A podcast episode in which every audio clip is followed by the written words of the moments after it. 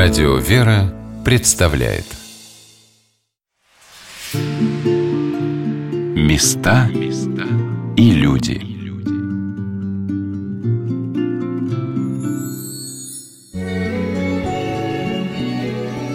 Сегодня на «Волнах Радио Вера» мы рассказываем о доме-музее Василия Львовича Пушкина в Москве, об уютном уголке творчества и вдохновения, жизни в любви и доброте к своим друзьям, к своим родным – которая незримо передается посетителям этого дома. Например, столовой за прекрасно сервированным, изысканной посудой столом присутствуют и серебряные ложечки из семьи Пушкиных, находившиеся у тети Александра Сергеевича Елизаветы Львовны. И все это настолько погружает себя в эпоху, что трудно найти место, более способствующее современному человеку представить и почувствовать, как жили люди 200 лет назад – пережившие Великую войну, Отечественную войну 1812 года, они возрождали жизнь, вновь давая себе и своим детям возможность развиваться, получать образование. А кто в это время не увлекался историей государства российского Карамзина, открывшего, по словам Александра Пушкина, для своих читателей Древнюю Русь, подобно тому, как Колумб открыл европейцам Америку.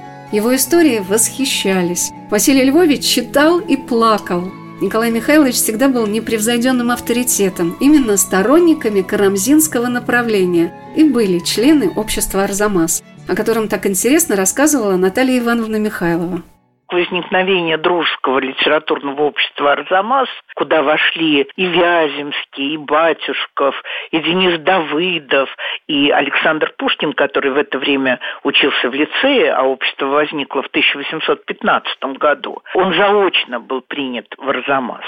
Ну и в 1816 году членом Арзамаса, а потом вскоре и старостой Арзамаса стал Василий Львович Пушкин. В чем была задача этого общества? Оно возникло в противовес общества беседа любителей русского слова Шишкова. И в конечном-то счете борьба этих двух обществ была связана с борьбой за новый русский литературный язык. Дело все в том, что Карамзин, который сумел в русскую поэзию, в русскую литературу включить новые темы, который писал о чувствах высокообразованного дворянина, он вынужден был искать слова и образовывать новые слова для выражения этих тем языком и создавал новые слова в основном по образцу французских слов. Адмирал Шишков, очень достойный человек, в 12 году он писал манифесты, и эти манифесты, они действительно очень действовали на умы и сердца наших соотечественников. И не случайно Александр Пушкин о нем написал «Сей старец дорог нам, друг чести, друг народа, он славен славою 12 года». Из лучших побуждений Александр Семенович Шишков считал, что все слова можно можно образовывать от русских корней. Но зачем нам иностранное слово «библиотека», когда можно сказать «книговник»? Зачем нам слово «иностранное бильярд», когда можно сказать «шарокат»?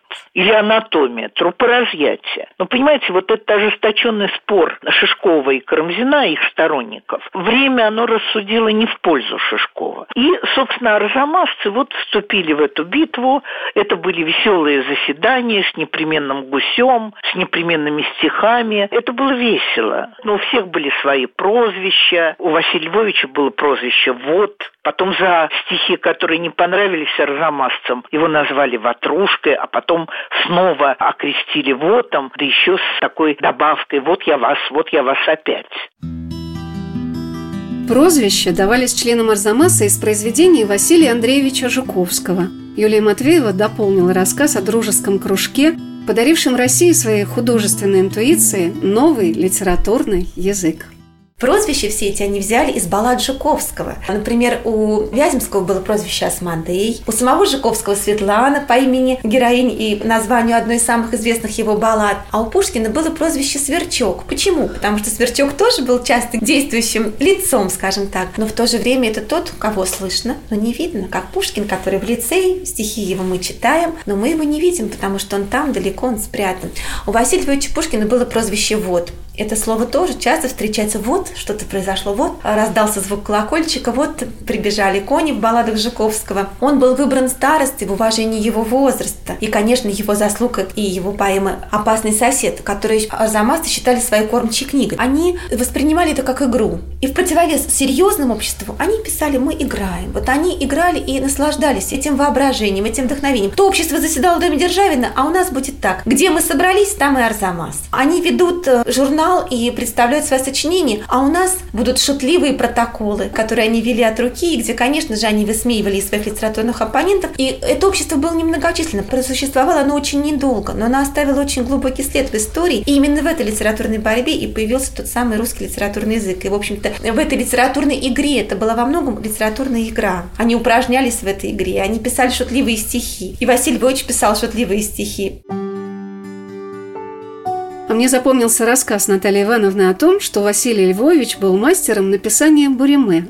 Этот штрих к его портрету был замечен Львом Николаевичем Толстым, который в своем произведении «Война и мир» показал этот прекрасный, ушедший века, но наш русский быт московского дворянства – Василий Львович был мастером буриме. Буриме – это стихи на заданные рифмы. Это очень трудное искусство, потому что поэту дают рифмы, которые часто, ну, как бы не связаны между собой. Но вот представьте себе, что нам с вами надо написать стихотворение на такие заданные рифмы. Арзамас – ватерпас, лапа – папа, караул – Есаул, Бесовский – Жуковский. Ну, абракадабра какая-то. А что пишет Василий Львович? По-моему, блистательно. Им точно славится, гордится Арзамас, не трогает его и Шаховского лапа, ума его никак не гнется в Этерпас, и он певцов глава, как церкви римской папа. Я за него готов кричать и караул. Пусть критики твердят, что Вкусово-Бесовской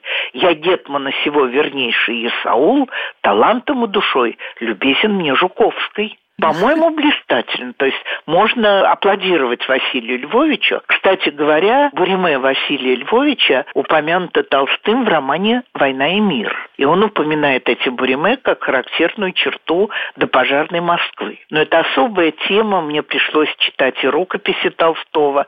Так вот, оказалось, что в первоначальном варианте Василий Львович должен был быть действующим лицом романа «Война и мир». Он вместе с Карамзиным появлялся в салоне Жюли Каракиной. С ним соревновался Пьер Безухов в составлении Буриме. Но потом Лев Николаевич отказался от этого, и я думаю, потому что в каких-то чертах Пьер Безухов напоминал Василия Львовича, потому как он заполнял альбомы знакомых барышень, развлекал общество разговорами. Там было много похожего, ну и Василий Львович в данном случае был принесен в жертву.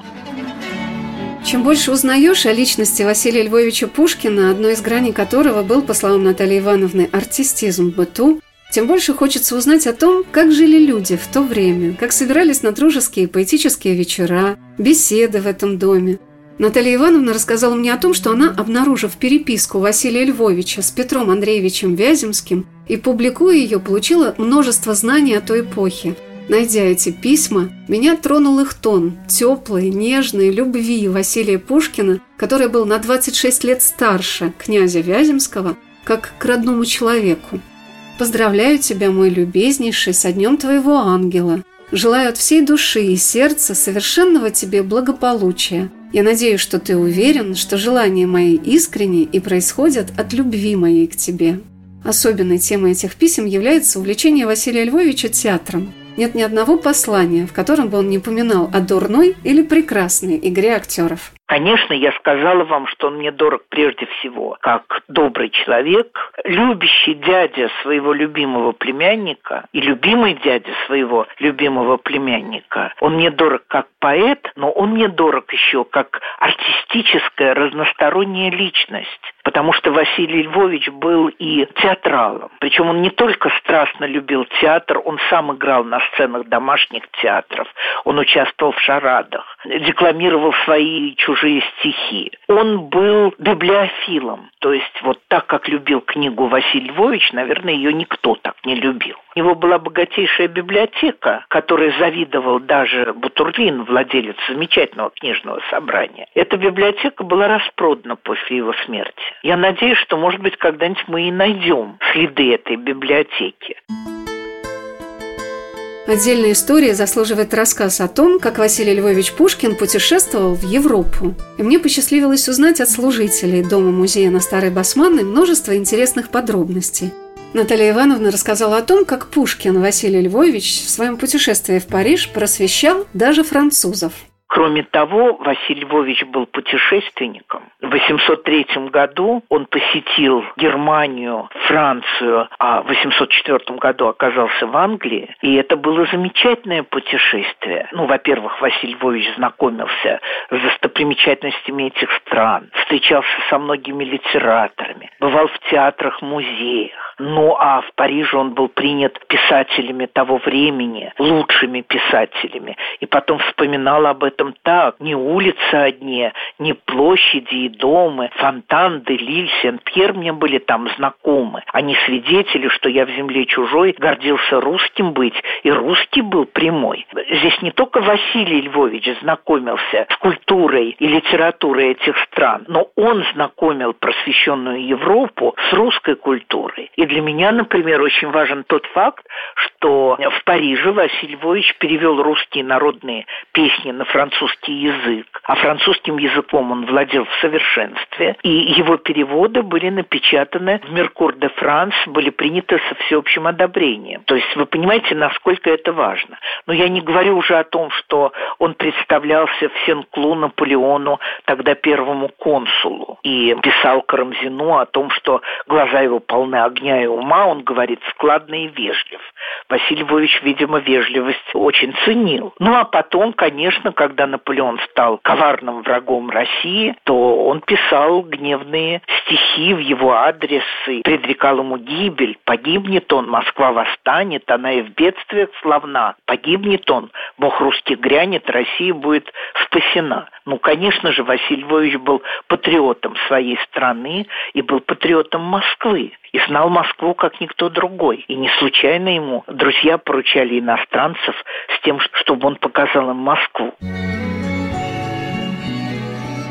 Программа «Места и люди» рада рассказать нашим слушателям о самых замечательных местах Москвы, где бы хотелось побывать всей семьей, чтобы окунуться в атмосферу этого прекрасного города, который в XIX веке был второй столицей, но не терял своего значения для всей России. Оставайтесь на радио «Вера». Через несколько минут мы вернемся к рассказу о доме-музее Василия Львовича Пушкина на Старой Басманной. Места и люди.